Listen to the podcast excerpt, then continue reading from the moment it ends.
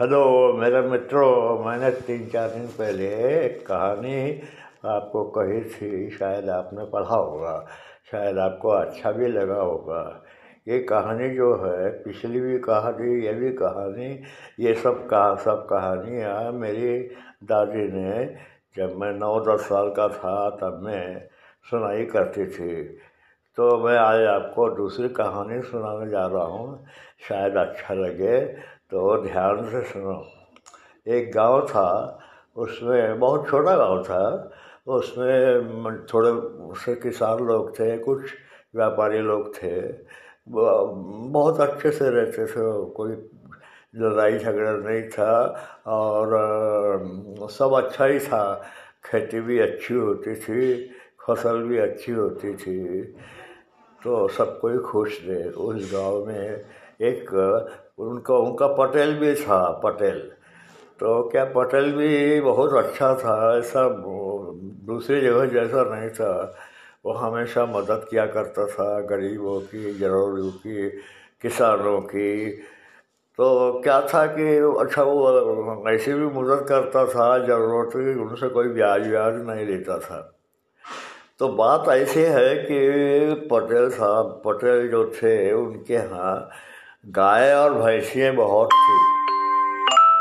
और उन गायों को और भैंसियों को पटेल साहब बहुत प्यार करते थे। उनका जो इन गायों को देखने वाला जो गुराखी था, वो उनको गाँव को, भैंसों को और गायों को सानी दिया करता था। सानी खान, सानी यानी कि खाने का चौड़ा आता है ना वो, जो तुम्हारा क्या बोलते हैं धान वगैरह का जो पका हुआ धान का, उसको गीला करके, उसमें कुछ चने वने की दाल या कुछ मिला के उसको सारे बोलते हैं। तो वो दिया करता था। और वो वो एक, वो सचमुच वो एक्चुअली इनका ये भोजन रहता था, गायों और भैंसियों का। और गाय भैंसी बहुत अच्छी थी और दूध भी अच्छा देती थी और दूध से पटेल को बहुत पैसा अच्छा मिल जाता था। अब हुआ यूँ कि पटेल जी थे, वो बहुत दिन से सोचते थे। अच्छा उनके पास वो जो भैंसियाँ थी ना, वो भैंसियों में एक भैंसी के ऐसे गोल संग थे, दोनों बाजू। दोनों वाले गए संग जो थे, उसको देख के अच्छा ये पटेल जी गाय भैंसी के नाम बड़े अच्छे लिखे थे।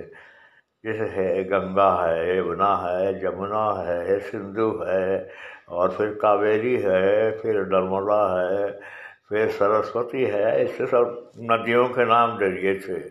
और बड़े प्यार से अच्छा वो भसिया भैंसिया भी ऐसी थी कि ये जब पटेल आवाज़ देता था तो बड़े दौड़ के आते थे उनको गाय हो भैंसी हो तो बहुत अच्छे देखने में मज़ा आता था।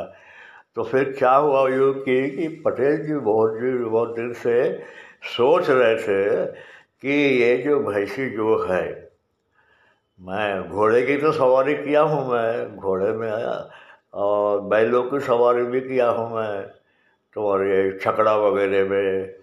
अब मेरे को एक ऐसा लग रहा है कि यदि मैं इस भैंसी के दोनों सिंह के अंदर में पैर रख के उसके गर्दन में बैठ के चलो तो कैसा लगेगा?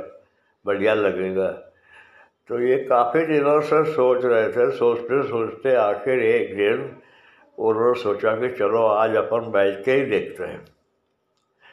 तो हुआ यूँ कि सुबह अपना ये नाश्ता पानी करके वो अपने भैंसी को भी जब उसका सानी वगैरह दे दिया, दूध निकाल दे दिया तो उसके बाद में वो एक भैंसी को पुचकार के उसको बुलाए और उसके पास आए और फिर उसको बहुत प्यार से उसके मुँह के ऊपर गले में हाथ डाल के उसको बहुत प्यार किया। और उसके बाद में वो धीरे से वो तुम्हारे सिंह में पैर डाल के उसके गले में बैठ गए। और जैसे ही वो बैठे तो वो भैंसी वहाँ से धीरे धीरे निकली और बाहर जाके वो ऐसी दौड़ने लगी इधर और उधर। पटेल जी की हालत खराब हो गई। हालत क्या खराब हुई जी, उसको तो देखते ही बनता था। बेचारे अपने को नहीं संभाल पाए उल्टे वहाँ पर लटक गए। और लटकेंगे अब हँसी भी आती है। लटकने के बाद क्या हुआ कि उनके सिर को बहुत ज़ोर से इधर उधर मार लगता गया। अब बेचारे के जैसे ज़्यादा लगेगा तो क्या है? उनके खूना खून हो गया, सिर बहुत ये। और उसको क्या होता है कि जब वो दौड़ के लेकर तो लड़के लोग जो है, पीछे पीछे जाके पटेल जी बुद्ध पटेल जी बुद्ध पटेल जी मूरख पटेल जी मूरख। देखो देखो, कैसा हाल हुआ देखो देखो, कैसा हाल हुआ बड़े लोग बच्चों को डर डांटते भी थे और वो भैंसी को रोकने का कोशिश करते थे। किसी तरह बाबा वो भैंसी को रोका और पटेल जी को धीरे से बाहर निकला। हालत देखे उनके सब मित्रों की, बड़े लोगों की हुई। और पटेल साहब से पूछा, पटेल साहब, थोड़ा सा तो विचार करना था कि भैंसी के बीच में टांग डाल के बैठने से क्या होगा? पटेल जी बोले, कि भैया, आप विचार कर रहे बोलते हो, मैं तो साल भर से विचार कर रहा हूँ। अब तक करूँ?